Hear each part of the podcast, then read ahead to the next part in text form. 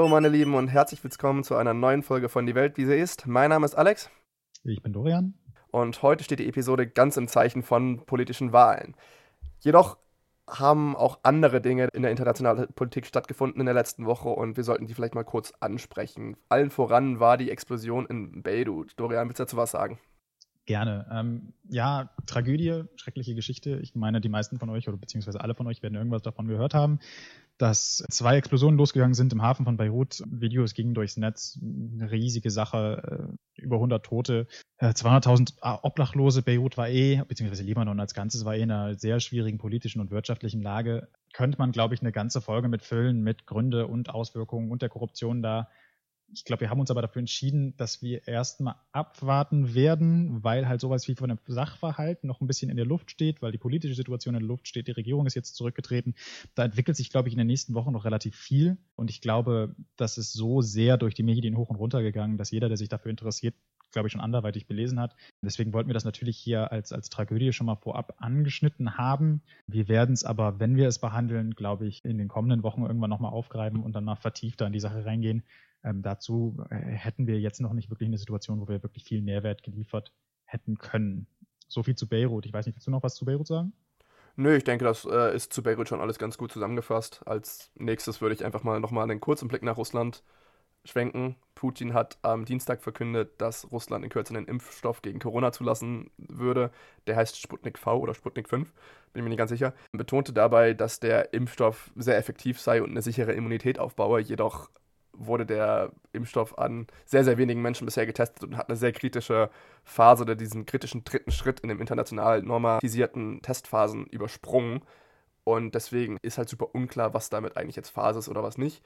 Nichtsdestotrotz, Brasilien hat heute schon angekündigt, dass sie diesen Impfstoff produzieren und auch benutzen möchten in Zukunft. Große Überraschung. Ja, ganz große Überraschung. Ansonsten würde ich, glaube ich, einfach dann auch da schon weiter drüber hinwegspringen und schauen, wie sich die Sache in weiterer Zukunft entwickelt und was da die internationale Resonanz hergibt, bevor man da noch länger drüber spricht.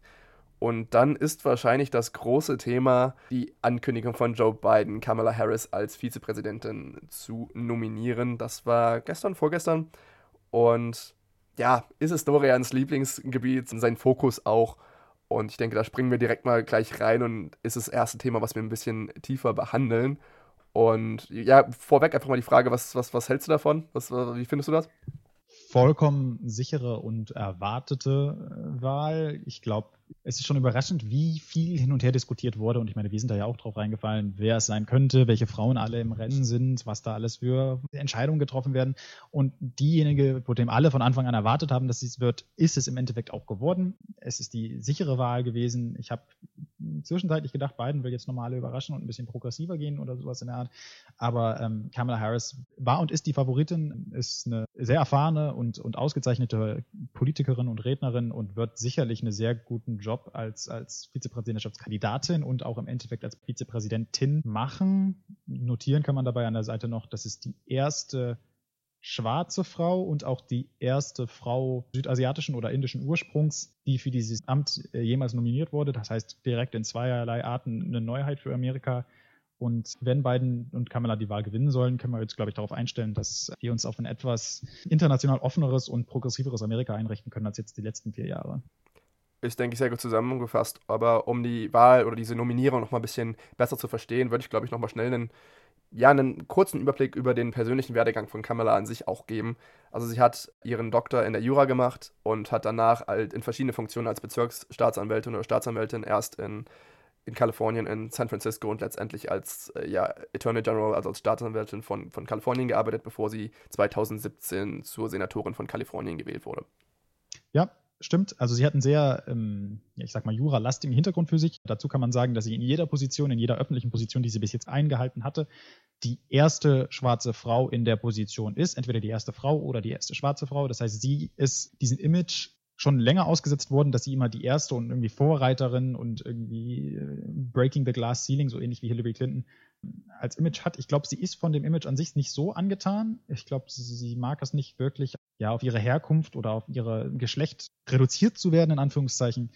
Aber ich, das kann sie, glaube ich, jetzt in den nächsten Wochen nicht entgehen, dass sie da wirklich dick auftragen werden, alleine für die Kampagne. Aber sie ist auf jeden Fall jemand, die karrieretechnisch sehr ambitioniert war und auch äh, in verschiedenen po äh, Positionen auch nicht immer ohne Kritik gearbeitet hat, aber erfolgreich war. Kalifornien, also man kann sich vorstellen, dass es jetzt nicht, Secret, äh, Attorney General von Kalifornien ist jetzt nicht irgendwie äh, Staatsanwalt von Hessen vergleichbar. Kalifornien ist der größte Staat wirtschaftlich Amerikas, ist vergleichbar mit Großbritannien von der Wirtschaftsleistung, fünftgrößte Wirtschaft der Welt. Da kann man schon sagen, okay, das ist da, das ist schon eine hohe Position und dann halt Senatorin ist mehr oder weniger der letzte Schritt vor eine Vizepräsidentschaft oder eine Präsidentschaft oder halt einen Executive Office im Kabinett. Das heißt, die ist mehr als, äh, mehr als vorbereitet für so eine Stelle. Du hast es schon angesprochen, sie ist häufig in ihrer Geschichte als eine aggressive Person aufgefallen. Sie ist sehr stark an oder für ihre Überzeugung auch eingetreten und hat diese auch sehr aggressiv verteidigt, was ihr auch zwischenzeitlich, ich sag mal, zu, zu, zur Last gelegt wurde und auch im Wahlkampf vorher in den Primaries für die Vorwahlen auch so ein bisschen aufgefallen ist und was gerade die Entscheidungen ein bisschen nochmal interessanter darstellen lässt. Dann in den Vorwahlen hat sie auch Biden häufig und sehr stark kritisiert und hat dazu einem auch sehr häufig über die Probleme mit, mit Rassismus und bei der Polizei oder Probleme bei der Polizei gesprochen.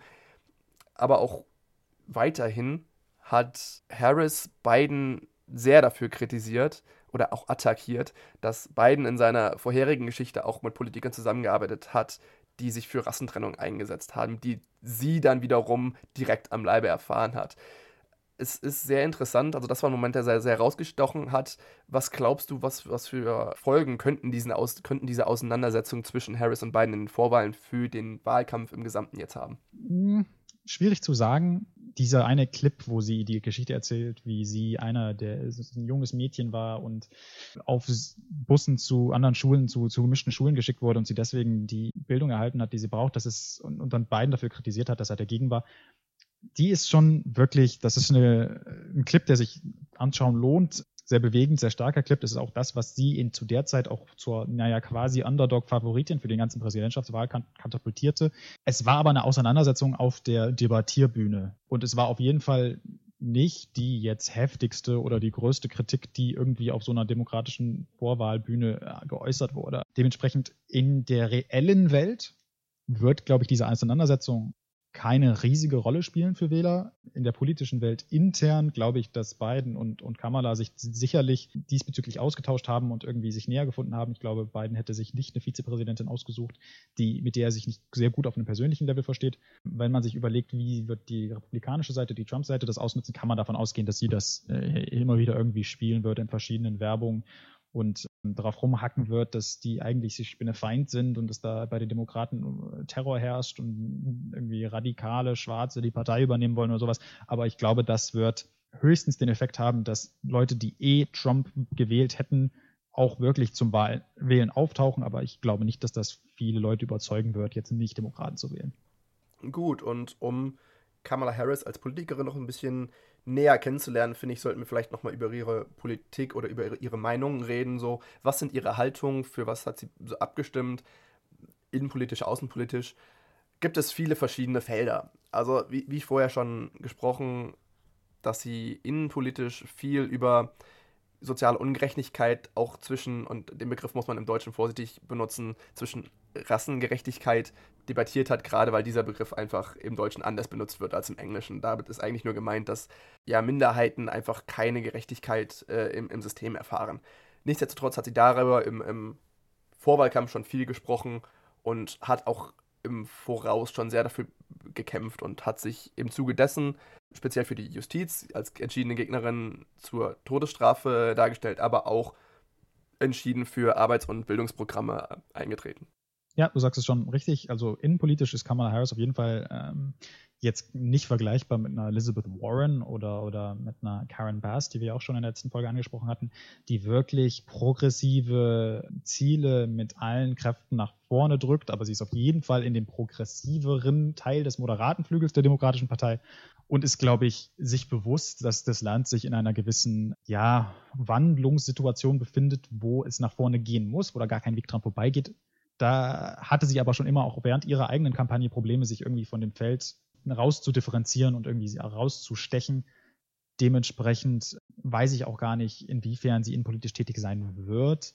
Wenn man sich jetzt für den Fokus von unserem Podcast ein bisschen die außenpolitische Seite angucken möchte, dann kann man nichts sehen, was unglaublich spannend ist. Ich glaube, zu Außenpolitik hatte sie sich nicht wirklich viel während ihrer Kampagne geäußert, weil sie einfach nicht so weit gekommen ist, dass es relevant gewesen wäre. Aber generell kann man sagen, dass es eine Rückkehr geben wird zu einer Art Amerika, wie wir es vorher gekannt haben. Das heißt, eine Unterstützung der internationalen Organisationen, den Einsatz für Menschenrechte, eine internationale Klimapolitik, all die Sachen, die wir brauchen von Amerika und die wir uns wünschen würden und auch auf relativ progressiven, für, für amerikanische Verhältnisse, auf relativ progressiven Ebenen wenn man sich so ein paar konkrete Beispiele rausdrückt, also sie will auf jeden Fall China Druck machen weiterhin. Sie will jetzt nicht irgendwie alles aufheben, was Trump gemacht hat, aber ähm, mit den Chinesen in Sachen Klima und so weiter, also in den wichtigen großen Themen zusammenarbeiten können. Sie will den saudischen Krieg in Jemen nicht mehr unterstützen. Sie will zurück in den ins Paris Agreement für eine Zwei-Staaten-Losung, ist pro Iran-Deal, will strikt mit ähm, Nordkorea umgehen, damit sie keine nuklearen Waffen kriegen. Also generell in einem heutigen Kontext eine relativ 0815 Außenpolitik aber immer noch im Vergleich zu dem, was wir momentan erfahren, ein radikaler ähm, Schritt in, was ich halte, die richtige Richtung. Ja, also das ist schon angesprochen, die Außenpolitik spielt ja im US-Wahlkampf eigentlich erstmal nicht so die große Rolle, deswegen sind da auch die Äußerungen eher sparsam ausgefallen. Nichtsdestotrotz hatte sie ja das eine Interview mit dem Council for Foreign Relations, wo sie über die Sachen gesprochen hat, die du gerade eigentlich schon angesprochen hast. Generell sind es ziemlich ja, durchschnittliche Demokrat, also in Anführungszeichen durch, durchschnittliche demokratische Haltung in der, in der Außenpolitik, die jetzt keine Überraschung, wo jetzt kein Schocker dabei war, wo alle aufgehorcht haben, hast du es, glaube ich, schon, schon, schon sehr gut zusammengefasst. Darüber hinaus kann man jetzt sagen, dass Harris häufig als ja, moderate Demokratin dargestellt wurde, aber vielleicht doch noch ein Tickchen weiter links steht von, von beiden. Generell hat ja die Vizepräsidentin oder der Vizepräsident keinen super großen Einfluss auf die politischen Inhalte des Präsidenten, jedoch würde sie jetzt als Vizepräsidentin immer noch die letztendlich ja den entscheidenden Berater auch stellen für Biden selbst. Also deswegen die Frage an dich, Dorian, was kann jetzt eine Nominierung von Harris für eine potenzielle Biden-Präsidentschaft bedeuten, politisch? Politisch, glaube ich, ist es jemand, der generell auf einer ähnlichen Wellenlänge spielen wird wie Biden. Ideologisch sehe ich da nicht, auch explizit deswegen, weil Biden sich in den letzten Monaten schon sehr in die linke Richtung oder in eine progressive Richtung bewegt hat. Und ich glaube auch immer weiter Druck widerfahren wird von Kongressfrauen wie Alexandria Ocasio-Cortez oder Senator Sanders. Also es gibt auf jeden Fall Felder der Demokratischen Partei, die den wirklich Druck in positiv, äh, progressive Richtung machen werden. Ich glaube, mit Kamala hat er sich eine relativ realpolitische Beraterin geholt. Ähm, ich meine, du hast gesagt, die haben keinen riesigen Einfluss auf Politik, aber es stimmt schon, dass in so Policy-Meetings mit zum Beispiel einem nationalen Sicherheitsteam oder sowas, wenn das Meeting vorbei ist und alle rausgehen, ist meistens der Vizepräsident oder in diesem Fall die Vizepräsidentin die letzte Person, die so noch ein bisschen in dem, in dem Raum ist und dann ähm, nochmal dem Präsidenten ins Ohr spricht und sagt, hier, ne, ich glaube wirklich, das sollte man nicht machen. Also ich glaube, sie wird viele der, der progressiveren Seiten von beiden stark unterstützen und auch hier und da vielleicht sich mehr auf die Stelle des progressiven Flügels setzen. Das kann ich mir gut vorstellen jetzt keine Meinungsänderung von beiden an sich hervorrufen wird, aber vielleicht als Gegenpol zu jetzt den moderateren Stimmen, die oft in diesen Policy-Positionen in so einer, in so einer Administration sitzen. Das heißt, wenn das ein Meeting ist und da sitzen 15 Leute drin und die ganzen Generäle des Militärs sagen, nee, wir müssen aus Sicherheitsgründen noch in Afghanistan bleiben, dann ist halt Kamala noch eine hochrangige Person, die da im Endeffekt sagen kann, nee, wir müssen aus Afghanistan raus, das hat sich jetzt gegessen. Das ist so ein bisschen die Instinkte von beiden nochmal bestärkt. Ich glaube aber nicht, dass sie jetzt so einen ideologischen starken Stellenwert hat, dass sie ihn in eine bestimmte, ihm sonst fremde Richtung schieben wird auf, auf den meisten Themen. Ja, und ich denke, es wäre nicht die amerikanische Politik in einem Podcast, wenn wir nicht auch kurz über Trump sprechen würden. Das Trump-Lager hat schon wieder sehr Trump reagiert. Also es war schon wieder sehr erwartbar, hat Kamala sofort angegangen und sie als radikale Linke dargestellt, die einfach zu extrem oder zu radikal für Amerika war. Hatte auch gleich ein Video parat, das mitunter auf die unter Auseinandersetzung zwischen Biden und Harris eingegangen sind und hat das nochmal thematisiert und auch hervorgehoben, wie unterschiedlich in Anführungszeichen sie in diesem Punkt eigentlich waren. Allerdings, was ich sehr interessant fand, hat Trump wohl auch im Privaten irgendwo ausgedrückt, dass er Kamala für eine relativ gute Wahl tatsächlich halten würde. Das muss dann dementsprechend auch im, im Voraus vor der Nominierung schon gewesen sein. Aber ansonsten, das Trump-Lager hat sich wieder sehr Trump-mäßig gezeigt und das, die, die Reaktionen waren eigentlich wie erwartet, würde ich sagen. Oder siehst du das irgendwie anders?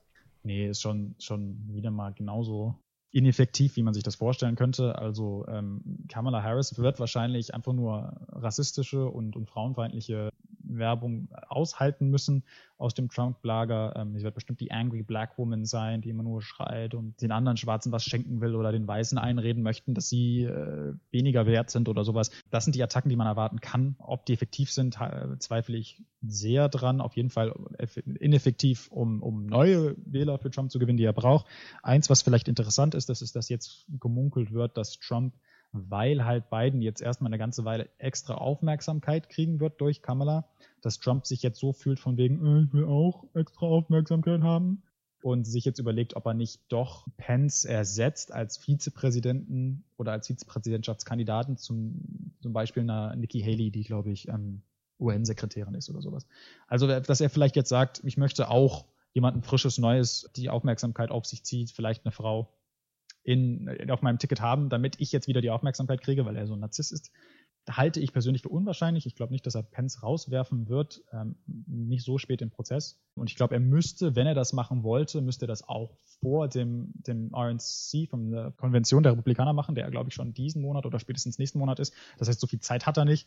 Aber wir können eigentlich davon ausgehen, dass jetzt Kamala, weil das halt so eine erwartete und sichere Funktion ist, und auch keineswegs jetzt zum, zum Cortez-Flügel der, der Partei gehört und eine super linke Person ist, wird er zwar versuchen, die darzustellen als, als radikale linke Sozialistin, aber das, das wird nicht ziehen. Dazu, dazu kennt Amerika äh, Kamala Harris, glaube ich, tatsächlich schon zu gut. Ganz genau. Und äh, zu, zu, zu, Trump selbst, ich glaube nicht, dass er Pence ersetzt, denn Pence hat sicherlich immer sehr loyal zu Trump gehalten. Was man davon halten mag, ist eine andere Geschichte. Aber ich denke, ein Charakterzug, den Trump sehr schätzt, ist, wenn man loyal zu ihm bleibt.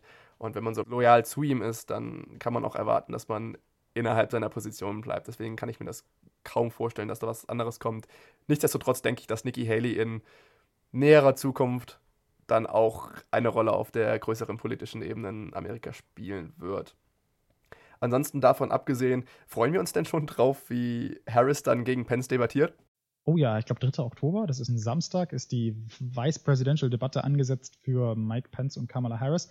Ich werde mir hoffentlich die Zeit nehmen, wach zu bleiben, um das Ganze zu gucken, weil ich einfach nur, also Kamala Harris ist halt Staatssekretärin, die kennt die juristische Gegenstände hat zuerst vor ihrer Präsidentschaftskandidatur ähm, so ein bisschen an Ruf gewonnen, weil sie halt Brett Kavanaugh in seiner Anhörung für den Supreme Court so ein bisschen auseinandergenommen hat.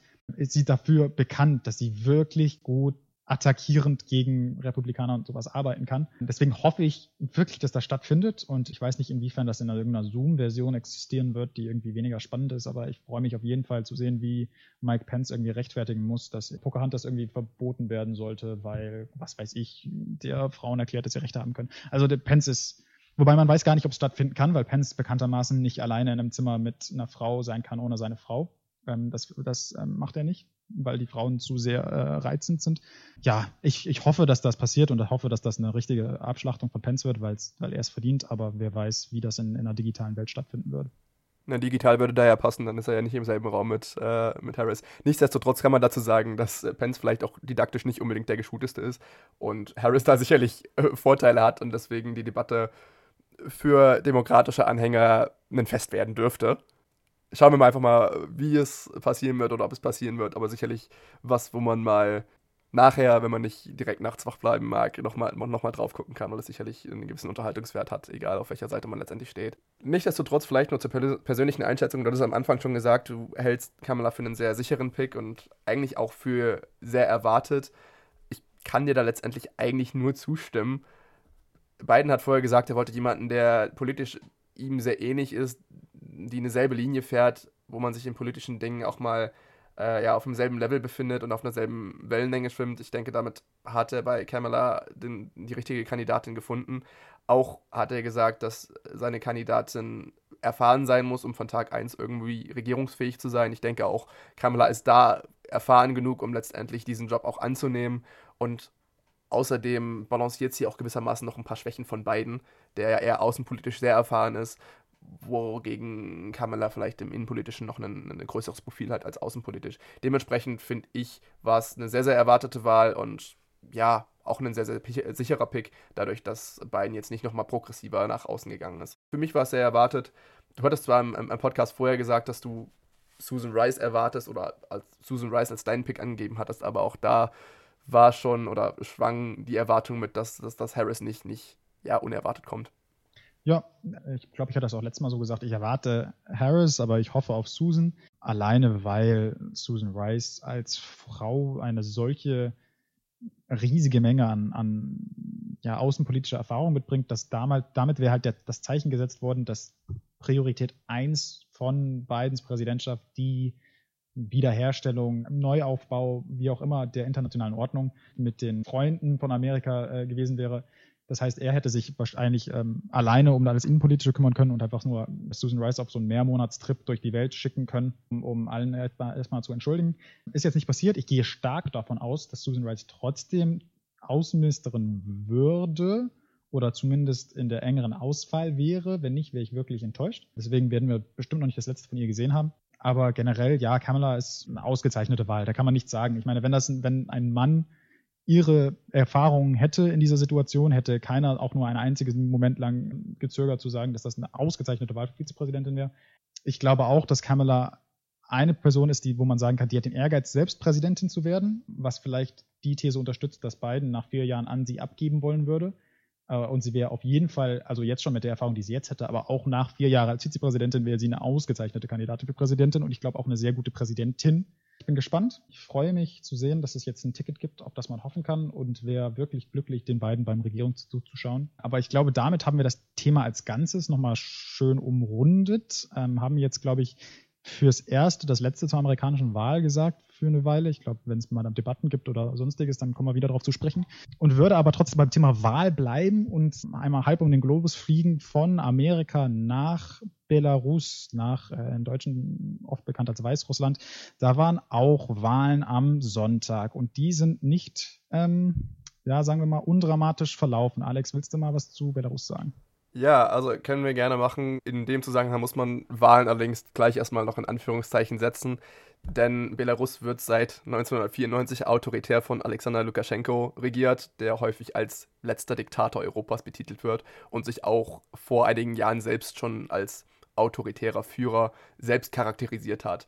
Dementsprechend wenig überraschend, am Sonntag gab es die Wahlen, am Montag wurden die offiziellen Ergebnisse, also in Anführungszeichen offiziellen Ergebnisse vom Staatsfernsehen verkündet und sah dabei Lukaschenko mit einem ganz klaren und eleganten Sieg, wie sie es formuliert haben, vorne und dementsprechend würde er damit sein Amt behalten. Nichtsdestotrotz zu Lukaschenko vielleicht selbst noch so ein bisschen, er hat sich, wie gesagt, selbst als autoritärer Führer bezeichnet und wird eben deswegen als letzter Diktator Europas betitelt. Er hat schon, schon sehr früh, also ich glaube schon in 95 damit angefangen, die, Kont die Kontrolle über Mainstream-Medien zu, zu erlangen. Er verhaftet oder belästigt politische Gegner und marginalisiert unabhängige Stimmen. Wie gesagt, bereits in 95 wurden tatsächlich sogar acht regierungskritische Zeitungen verboten, also ein Jahr nachdem er ähm, Präsident wurde. Und er fährt generell einen sehr strammen nationalistischen Kurs. Also das, was, das Mantra, was man immer wieder findet, ist Vorsicht vor internationaler Einmischung. Ich weiß, es kommt sehr bekannt vor, man hört es häufig zur aktuellen Zeit, aber es ist nun mal so. Und ja, um nochmal zu verdeutlichen, was für ein Weltbild er eigentlich lebt. Er hat im Voraus der Wahl hat er gesagt, dass unsere Gesellschaft noch nicht reif dafür wäre, eine Frau zu wählen.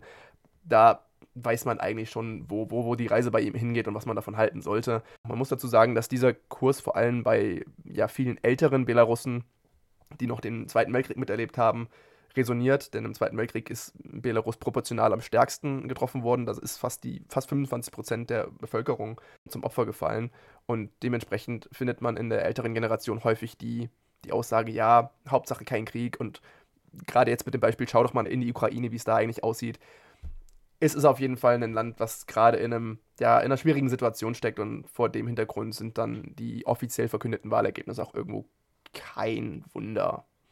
Ja, ähm, kein Wunder ist zwar korrekt, aber trotzdem enttäuschend formuliert. Die Wahl war zum einen spannend, nicht nur, weil es darum ging, um zu gucken, wie sieht es aus, wird er ähm, die Wahlen fälschen oder wieder noch Amtszeit gewinnen und nochmal weiter am Amt bleiben, sondern auch, weil er zum ersten Mal, glaube ich, seit einer ganzen Weile wirklich eine Kontrahentin tatsächlich hatte, die ihm so ein bisschen Feuer unterm Hintern gemacht hat. Ursprünglich hatte sich regierungskritischer Blogger und YouTuber ähm, Sergei Tichanowskaja zur Wahl aufstellen lassen, hat gesagt, er möchte gegen ähm, Lukaschenko kandidieren, ist im Zuge dessen neben ein paar anderen Herren, die sich auch zur Wahl halten, stellen wollen, ich glaube sogar verhaftet worden und man hat ihn nicht zur Wahl sich stellen lassen.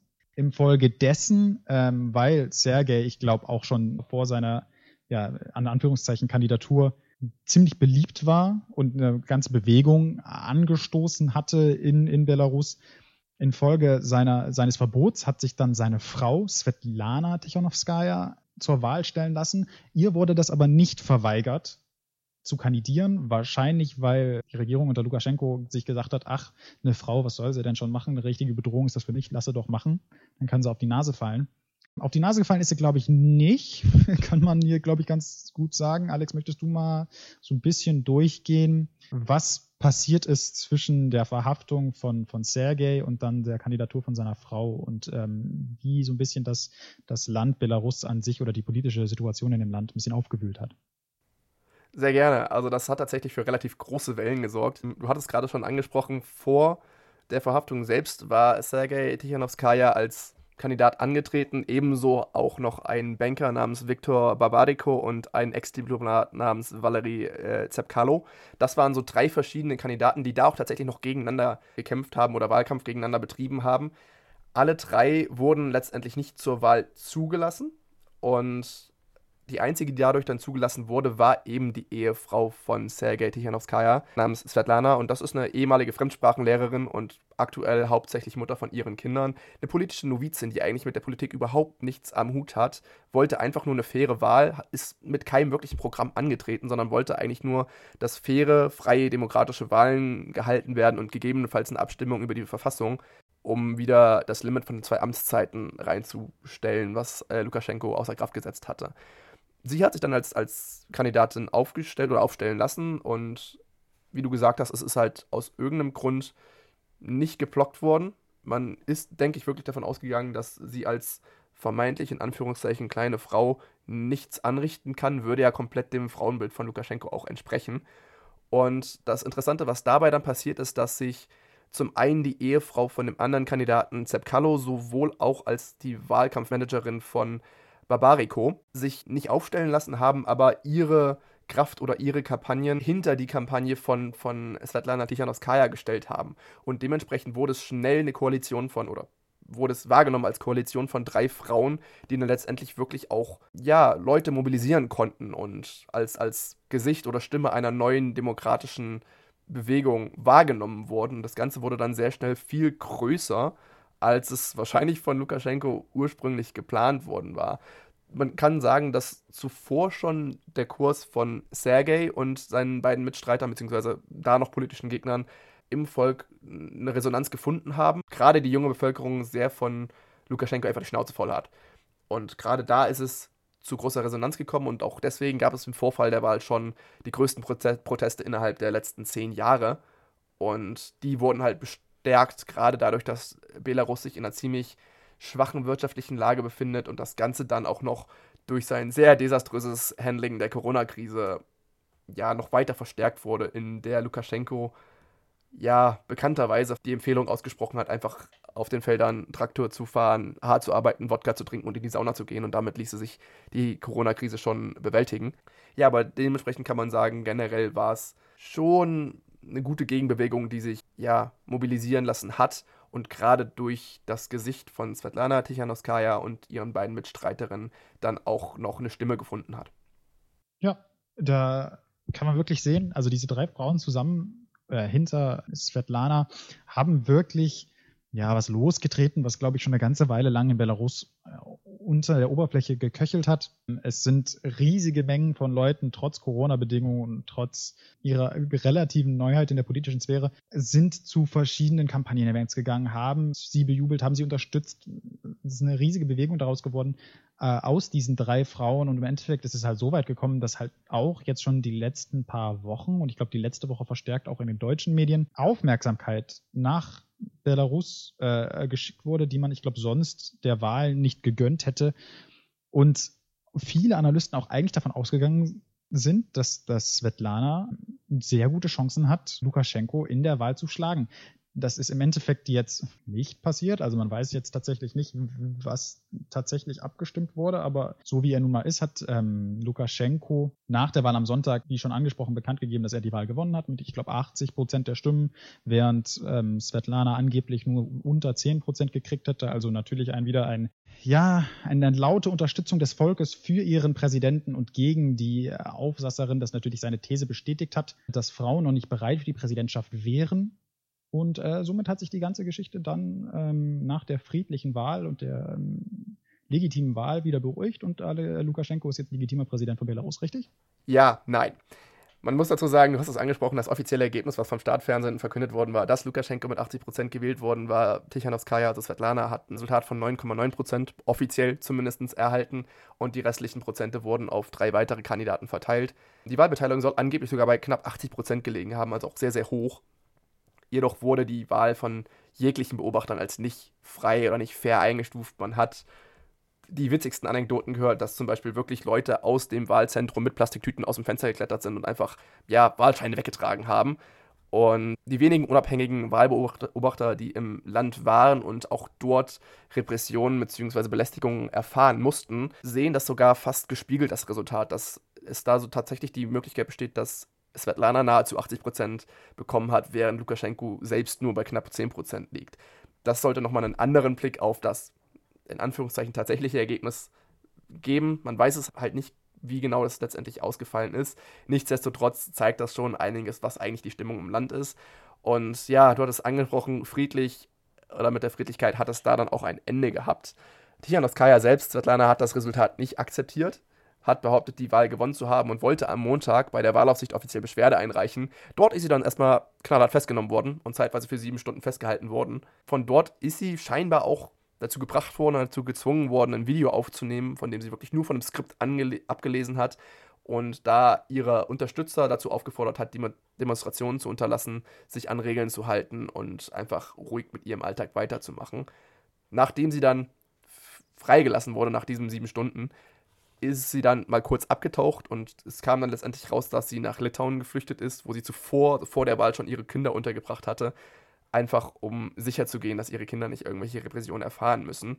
Und bevor die Wahllokale in Belarus geschlossen waren, hat man da schon gemerkt, es ist landesweit auch nicht nur in einzelnen Städten, sondern auch landesweit zu Protesten gekommen. Die Polizei hat hart durchgegriffen. Es gab sogar eine starke Militärpräsenz, speziell in Minsk, also in der Hauptstadt, bei der wirklich offizielle ja, Polizisten bzw. Militärs auch heftig mit Gummigeschossen, mit Wasserwerfern, mit Tränengas, mit Blendgranaten gegen Demonstranten vorgegangen ist. Man ist prügelt in die Menge reingelaufen und es wurden Demonstranten und auch Journalisten, auch unabhängige Journalisten tatsächlich festgenommen. Und die Zahlen variieren da sehr stark. Es ist da zwischen 3000 und 5000. Heute Morgen hat die Menschenrechtskommissarin der UN sogar gesagt, dass knapp 6000 Leute festgenommen wurden. Und es sind wohl nach offiziellen Angaben zwei Personen bei den Demonstrationen bereits gestorben. Einer bei den Demonstrationen selbst und ein weiterer Demonstrant ist wohl heute Nacht in den Händen der Polizei gestorben. Und ja, als weitere Maßnahme ist es wohl so, dass der Zugriff auf das Internet landesweit oder ziemlich fast komplett landesweit geblockt wurde und populäre Messenger-Dienste einfach abgeschaltet wurden oder der Zugriff darauf abgeschaltet worden. Und daran sieht man, glaube ich, schon, dass da schon viel mehr hinten dran hängt, als man von einer friedlichen Wahl, die abgeschlossen ist, halten kann. Also man sieht, dass da die Proteste sehr, sehr groß sind und auch sehr heftig sind. Also, doch vielleicht keine friedliche Wahl. Ja, sehr verstörende Bilder, die aus Belarus zu uns kommen, mit Munition und sowas auf, auf eigene Bevölkerung schießen, zeigt, zeugt immer davon, dass man ein demokratisch gewählter Präsident ist, der die Unterstützung des Volkes hinter sich hat. Oder so ähnlich. Oder so ähnlich. Die Situation jetzt einschätzen ist schwierig. Also ich glaube, wenn ich das richtig verstehe, ist Svetlana noch in Exil und ihr Mann auch noch verhaftet. Die Proteste gehen weiter. Äh, du hattest schon gesagt, heute Morgen ist äh, wieder jemand ums Leben gekommen in, in Polizeigewahrsam. Es ist schwierig zu sagen, wo sich das jetzt hin bewegt. Ich glaube, ähm, es gibt die Option, das geht jetzt so lange so weiter, bis Lukaschenko zurücktritt und es neue Wahlen oder sowas in der Art geben sollte oder der haut jetzt einfach nur so lange äh, mit einem Hammer auf, auf seine Bevölkerung, bis die äh, aufgeben und irgendwie keine Wahl mehr haben oder bis Corona übernimmt und es gibt keinen mehr.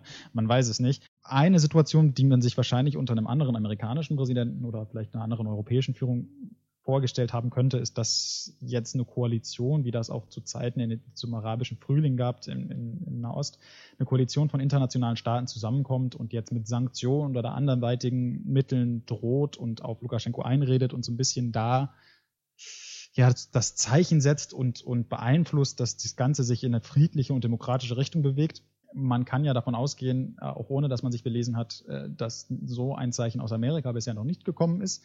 Aber wie sieht denn die internationale Reaktion äh, sonstig denn aus? Glaubst du, dass zum Beispiel aus Deutschland bisher genug gekommen ist oder wie, wie schätzt du die zukünftige Entwicklung der Situation ein? Ja, international sind die Stimmen tatsächlich sehr interessant. Ähm, die Bundesregierung hat es sehr, sehr schnell tatsächlich auch verurteilt, dass äh, ja, demokratische Standards, auch minimale demokratische Standards einfach bei einer Wahl nicht eingehalten wurden und dann später natürlich nochmal explizit die Gewalt gegen die eigenen Bürger stark verurteilt. Maas hat sich auch tatsächlich schon von einer Wiedereinsetzung von Sanktionen ausgesprochen, die zuletzt 2010 eingesetzt wurden, wo nach der Wahl tatsächlich auch schon mal Sanktionen eingesetzt wurden. Auch die UN verurteilte die Gewalt der Regierung, der Polizei sofort. Und tatsächlich hat sich auch Pompeo schon, schon gemeldet und forderte die Lukaschenko auf, den Belarussen die Freiheiten zuzusichern, die sie selbst fordern. Lustigerweise hat sich auch eine Sprecherin des Weißen Hauses gemeldet und hat wirklich die belarussische Regierung bzw. Lukaschenko aufgefordert, das Versammlungsrecht der Bürger anzuerkennen und keine Gewalt gegenüber denen anzuwenden. Nichtsdestotrotz kam kein Wort gegenüber einer möglicherweise manipulierten Wahl. Fand ich im Zuge der Situation, die in den USA gerade vorherrscht, ein, sehr interessantes Statement. Nichtsdestotrotz kann man aus diesem Flügel oder aus dieser Ecke schon mal sehen, dass es eine Verurteilung gibt, dass man tatsächlich auch, auch auf EU-Ebene darüber nachdenkt, Sanktionen wieder einzusetzen, um Lukaschenko ein bisschen empfindlicher zu treffen. Auf der anderen Seite sieht man aber auch, dass Lukaschenko aus verschiedenen Staaten einfach zur, zum, zum souveränen Wahlsieg gratuliert wird. Allen voran davon wenig überraschend Russland in Form von Putin sowie China, aber auch Staaten, die in der ehemaligen Sowjetunion irgendwo eingebettet waren, wie zum Beispiel Kasachstan, Usbekistan, Moldawien oder Aserbaidschan, die alle gratuliert haben und auch Lukaschenko ihre Unterstützung zugesichert haben. Nichtsdestotrotz ist das Medienecho, wie du schon angesprochen hast, auch im internationalen Bereich relativ groß und man fordert jetzt auch konkrete Schritte. Interessant fand ich, dass man da sieht, wie unterschiedlich Belarus zum Beispiel mit China ja, behandelt wird, auch wenig überraschend. Aber nach China hat bei, bei Hongkong jeder aufgeschrien, wir brauchen einen, einen starken, eine starke Antwort, wir müssen da Sanktionen setzen und es ist nicht viel passiert. Währenddessen jetzt Belarus einfach auch sehr schnell das Wort Sanktionen schon in, in, in, den Mund genommen wurde, wo man auch konkret darüber nachdenkt. Wie realistisch das Ganze jetzt von der EU-Seite ist, ist eine andere Sache, weil man für die Sanktionen wieder eine Einstimmigkeit benötigt und immer noch Staaten wie Polen oder Ungarn in der EU sind, die möglicherweise dagegen stimmen könnten. Aber Sanktionen sind auf jeden Fall als realistisches Instrument auf dem Tisch. Zur Aussicht für die Zukunft ist sehr schwierig. Also politische Analysten sind sich ziemlich einig, dass Lukaschenko jetzt eigentlich nur noch versucht, an der Macht festzuhalten, das auch mit allen Mitteln und dementsprechend auch sehr gewillt ist, Gewalt gegen das eigene Volk einzusetzen. Sein großer Trumpf ist immer noch, dass das Militär immer noch auf seiner Seite sind. Dementsprechend kann das echt noch, noch lange weitergehen und es birgt auch so ein bisschen das Potenzial, dass es da oder die sehr reelle Möglichkeit, dass es wirklich längerfristig zu, äh, zu ja, Protesten kommt, auch gewaltsamen Protesten, die Freiheitsbewegung, sage ich jetzt mal einfach, ist so ein bisschen erwacht und, und führt das Ganze so mit sich und protestiert und demonstriert jetzt auch eigentlich für die Rechte, die sie haben möchten, für ein anderes Belarus. Viele der jungen Generationen kennen einfach keinen anderen Staatenführer als Lukaschenko, der ist jetzt seit 26 Jahren an der Macht. Das ist schon ziemlich heftig und sie sind einfach, die haben einfach die Schnauze voll, die sind wirklich fertig mit dem. Und deswegen kann ich mir da echt vorstellen, dass es da auch jetzt längerfristig zu Auseinandersetzungen kommt, sollten die nicht heftig von, von Lukaschenko niedergeschlagen werden, aber ich würde auf jeden Fall noch ähm, ein paar gewaltsame Proteste in der Zukunft sehen. So ungern ich das sehen möchte, aber ähm, ich denke, dass es da noch zu gewaltsamen Auseinandersetzungen kommt. Ja, man sieht, die internationale äh, Gemeinschaft ist noch demokratisch und frei und die Ende der Geschichte ist angekommen. Nein, es ist tatsächlich, ähm, sehen wir immer wieder überall auf der Welt, erschreckend zu sehen, wie viele nationalistische Tendenzen doch immer noch existieren in unserer, ähm, auch in unserer, sage ich mal, direkten Nachbarschaft und ähm, wie oft wir sowas einfach übersehen, bis es halt irgendwann zu einer Situation kommt, die für die Medien gut genug ist, dass sie interessant werden. Aber ich nehme das eigentlich als, als positive Entwicklung auf, dass auf der ganzen Welt ja, Menschen trotz wirtschaftlicher Probleme, trotz Corona und trotz allen möglichen anderen Situationen auf die Straße gehen und sich für das einsetzen, was sie für richtig halten. Das ist wirklich ein Zeichen, das mir Hoffnung gibt in dieser jetzt schwierigen Lage. Aber ansonsten heißt es jetzt für uns, abgesehen davon, dass wir jetzt vielleicht bei unseren eigenen Politikern Druck machen sollten, dass sie sich eher für solche demokratischen Rechte einsetzen im Ausland, ist, heißt es für uns abwarten und hoffen, ich glaube, damit hätten wir Belarus auch wirklich gut behandelt. Es kann sein, dass wenn es weitere Entwicklungen gibt, dass wir die nochmal in einer zukünftigen Folge kurz anschneiden. Ansonsten, weil wir halt jetzt schon amerikanische und belarussische Wahlen angesprochen hatten, kam auch eine Nachricht diese Woche aus Deutschland, kurz zum Schluss dass die SPD sich jetzt entschieden hat, dass sie Olaf Scholz als Kanzlerkandidaten aufstellen möchte. Ich meine, unsere Wahl ist jetzt vielleicht noch nicht in der Situation, wie sie zum gleichen Zeitpunkt in Amerika wäre. Unsere Wahlen sind ja Gott sei Dank nicht mehrere Jahre lang. Aber äh, ich glaube, dass vielleicht einmal kurz das Anschneiden wäre vielleicht gut, weil unsere Wahl, ich glaube, auch internationale Wellen schlagen wird, wenn es denn soweit ist. Alex, was hältst du von, von Olaf Scholz als Kanzlerkandidaten oder als Person? Was ist denn so deine Einschätzung von dieser Ankündigung? Also ich muss sagen, ich war zuerst erstmal hart verwirrt. Ich habe A, den Zeitpunkt überhaupt nicht kommen sehen und auch die Personalie Scholz war für mich schwierig. Also man muss erstmal dazu sagen, dass 2019 Iskens und Walter Borjan den SPD-Vorsitz gewonnen und da wurde Scholz von der Parteibasis ziemlich hart abgecancelt. Und jetzt wird er auf einmal vom, vom Parteiministerium zum, zum Kanzlerkandidaten ernannt das war schon mal sehr schwierig, weil erst sendet man mit diesem Parteivorsitzenden ein Zeichen für einen etwas linkeren Kurs und jetzt möchte man auf einmal die Personalie, die quasi die personifizierte Kroko in der SPD ist, wieder zum, zum Kanzlerkandidaten machen. Das ist sehr, sehr schwierig für mich persönlich. Also ich weiß nicht, ob das ein Versuch sein soll, die Partei zu vereinen, so mit einem linken Vorsitz und einem eher moderaten Kandidaten. Ist sehr unklar, was dabei herauskommen soll. Und der einzige Hintergrund, der mir dazu irgendwie eingefallen ist, dass das wirklich die einzige Person mit einem wirklich nationalen Profil ist, die Regierungsbeteiligung hat, jetzt als Vizekanzler noch einen ja, gewissen Amtsbonus hat, nachdem Merkel ja dann auch ausscheiden wird. Das macht die Erwartung an die SPD verdammt schwierig, weil der Kurs springt schnell, häufig und sehr spontan und man weiß selber nicht so richtig, was man davon halten soll. Scholz selbst sagt, dass die SPD mit Einigkeit überraschen wolle, aber was jetzt vor diesem Hintergrund davon zu halten ist, ist erstmal noch wirklich ziemlich weit in der Luft. Also da finde find ich sehr schwierig, das einzuschätzen. Darüber hinaus finde ich, es ist ein sehr, sehr verrückter Zeitpunkt. Es sind noch über 13 Monate bis zur Wahl. Es ist super, super, super früh. Und ich frage mich, ob man als SPD einfach nicht aus den eigenen Fehlern lernt. Also man ist bei Per Steinbrück in 2013 schon in die Falle gefallen und jetzt speziell auch bei der letzten Wahl mit Martin Schulz in 2017, dass man den Kandidaten lange, lange, lange vor der Wahl benannt hat und am Ende des Wahlkampfs war einfach die Luft raus. Also es, es war einfach keine, kein, kein Wille mehr da und man ist so ein bisschen in eine Apathie verfallen. Und das war ein, ein, ganz, ganz großer Fehler, den man da eingegangen hat. Und man hat sich dann gesagt, okay, wir, das, das war zu früh, wir machen das jetzt nicht wieder. Und jetzt kommt Scholz noch früher raus. Und jetzt ist er für ja, 13 Monate letztendlich effektiv unter dem Brennglas. Und er hat ja speziell mit einer Wirtschaftskrise aus Corona-Folgen, beziehungsweise auch dem Wirecard-Skandal, einfach sehr viel Angriffsfläche, durch die er erstmal noch durch muss. Das wird, glaube ich, jetzt ziemlich heftig für ihn. Und ich weiß nicht, ob das die cleverste Entscheidung ist für die SPD als, als, als solches war. Ich frage mich auch, was dagegen gesprochen hätte, die Nominierung einfach noch weiter nach hinten zu legen. Es war keine andere Partei bisher im Wahlkampf. Alle haben noch mit Corona zu kämpfen und nominell waren noch keine anderen richtigen Kandidaten der SPD irgendwo schon in der Stellung, wo man sagen könnte, man hätte sie ausstechen müssen.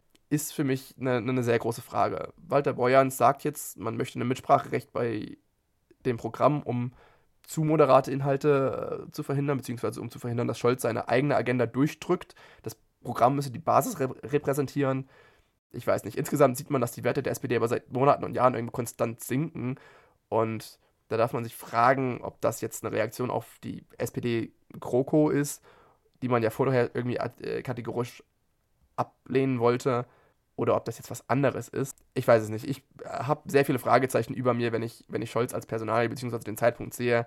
Er ist halt wirklich die personifizierte Kroko in der SPD und man sendet ja dann so dann doch irgendwo auch wieder ein Signal von weiter, so obwohl man vorher eigentlich gesagt hat, man geht vielleicht lieber wieder in den linkeren Kurs, wo ich mir die Frage stelle, ob der Parteivorsitz oder die Wahl dazu echt nur ein Lippenbekenntnis war. Und ja, also ich habe das Gefühl, dass die SPD sich damit hart in den Fuß geschossen hat und sich ein bisschen ins Aus manövriert hat. Ich bin sehr überrascht, aber auch ziemlich skeptisch letztendlich. Ja, ich bin auch, also mehrere Fragen stellen sich bei mir. Erstens, wenn man jetzt eine neue Personalie aufbauen will als neues linkslastiges Gesicht der SPD, der zu neuem Ruhm verhilft, dann kann man die vielleicht ein Jahr im Voraus irgendwie ankündigen mit relativ kleinem Profil und das dann aufbauen über das Jahr durch verschiedene Methoden, weil dann auch vielleicht weniger Angriffsfläche für diese Personalie existiert. Nichtsdestotrotz frage ich mich dann, warum man, du hattest ja schon angesprochen, das Gesicht der GroKo mit Finanzminister und Vizekanzler als Kandidaten so früh ankündigt. Ja, man kann jetzt sagen, okay, die ganzen CDU und CSUler haben durch Corona sehr viel an, an, an Stellenwert gewonnen und genießen jetzt so ein bisschen ein hohes Ansehen und bereiten sich schon auf noch eine Kanzlerschaft vor in verschiedenen Arten und Weisen. Und das damit will die, will die SPD vielleicht ein bisschen Aufmerksamkeit als sich lenken, als irgendwie ja nicht anerkannte Mitglied der Großen Koalition. Nichtsdestotrotz hast du ja schon ganz richtig gesagt, dass Olaf Scholz ja schon eine Personalie ist, die nicht ganz unkritisch gesehen wird, die jetzt unglaublich, äh, dem jetzt unglaublich auf die Finger geguckt wird, 13 Monate lang. Und ich meine, es ist Corona.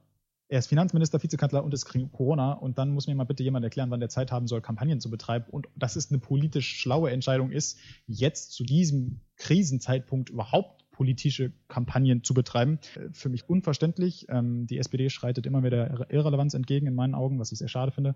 Aber ja, nee, vielleicht sind sie ja, und ich bin mir sicher, dass sie viel schlauer sind als ich, ähm, aber vielleicht haben sie ja irgendwas erkannt, was mir noch nicht äh, offenbart wurde.